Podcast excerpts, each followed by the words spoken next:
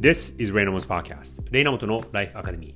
皆さんこんにちは。クリエイティブディレクターのレイナモトです。このポッドキャストではニューヨークに住む僕が平日毎日5分ほど日帰りのテーマでキャリアとクリエイティビティを軸にこれからの世界の中での日本人の未来を考えていきます。通勤や移動、お昼休みや週末などにお付き合いいただけると嬉しいです。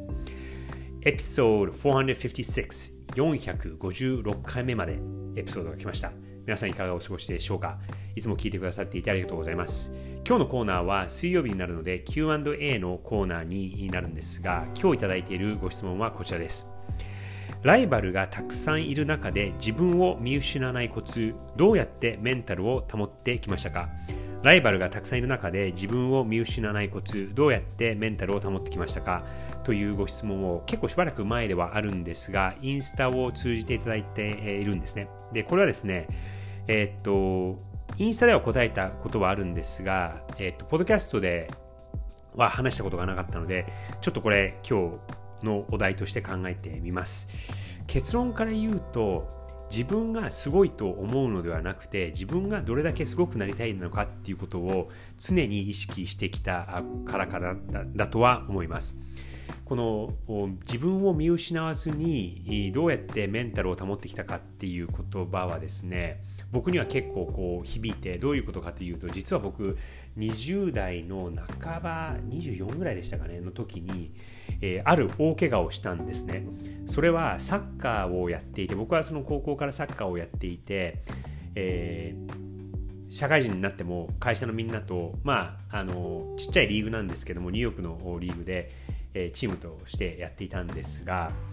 ある日そのサッカーの試合中に僕はその守りに入ってたんですけども相手のプレー選手が選手がボールを思いっきり蹴ってそのシュートしたボールが、まあ、多分何十キロっていうスピードで、えー、僕の方に向かってきたんですけどもほんのもう12メートルぐらい前のところから思いっきり蹴ったのが顔面に衝突したんですね。でそれも、えー、自分の右目の方に直撃をしてでその後僕は倒れて周れ周りにいた人によると数分動かなかったって言うんですね。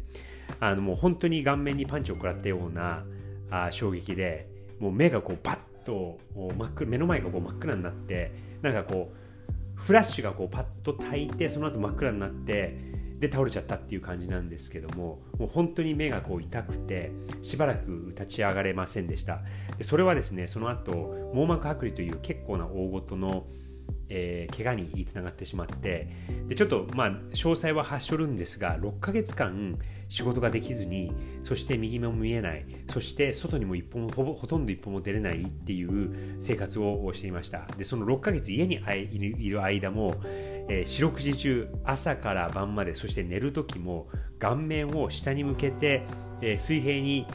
してえー、ずっと過ごさなきゃいけないという結構肉体的にも精神的にもくらあ苦しい時期を20代の24ぐらいの時に6ヶ月ぐらい過ごしたことがあるんですね。でその時はもう本当に自分のこのキャリアはあダメになるな。そしてもう本当最初の23日だけでもこうずっと下を向いてる生活っていうのはあまりにも苦しすぎて本当に気が狂うなと思ったことがあるんですね。なのでその時がその自分を失ってしまう自分のキャリアももうこれはダメになる、えー、デザイナーとして、えー、駆け出しの頃だったんですがもう目も右目が見えない状態になってしまいましてで実はそれは今も結構続いていて右目はほとんど見えないんですが、まあ、左目一つで生活しているというそういうことをしているんですがやっぱりそのデザイナー目を使って見て判断をするという仕事をしている限りやっぱり目っていうのは結構仕事の命ではあるんですよね。でそんな中そういう怪我をしてしまったのでもうキャリアこれ台無しだなと思ってどうしようっていうふうにその6ヶ月間いろいろ考えた時もありました。最終的には仕事を復帰できてえー、その右目の方がほとんど見えないという状況は今も続いてはいるんですが、えーキャリアはその後無事続けることができてそして積み上げることもできて今に至っているわけ至っているということなんですね。でそんな中そのライバルもたくさんいたしその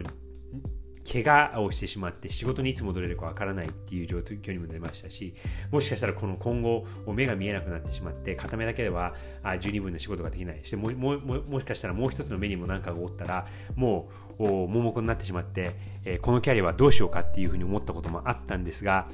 え、結局やっぱり自分でやってることが好きで、ものを作って、え、人にこう、感動を与えたりだったりとか、え、人のためになることをするっていうのがすごく好きだったので、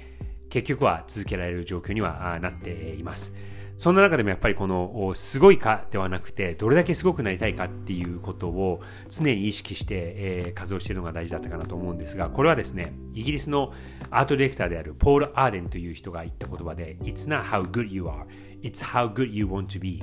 大切なのは君がどれだけすごいかではないどれだけすごくなりたいかだという言葉を30代超えてから知ってすごく勇気づけられてそのその前に目は怪我してたんですけどもえー、あこの言葉をもっと早いうちに知っとけばよかった。今この言葉を聞いてまあ30代を超えてるけどやっぱりこの気持ちを大切にして、えー、キャリアを積んでいこうっていうふうに思うことができたんですね。でそれが今でもそのメンタルを保つ機動力になっているのかなっていうふうには精神的なエンジンになっているかなとは思いますので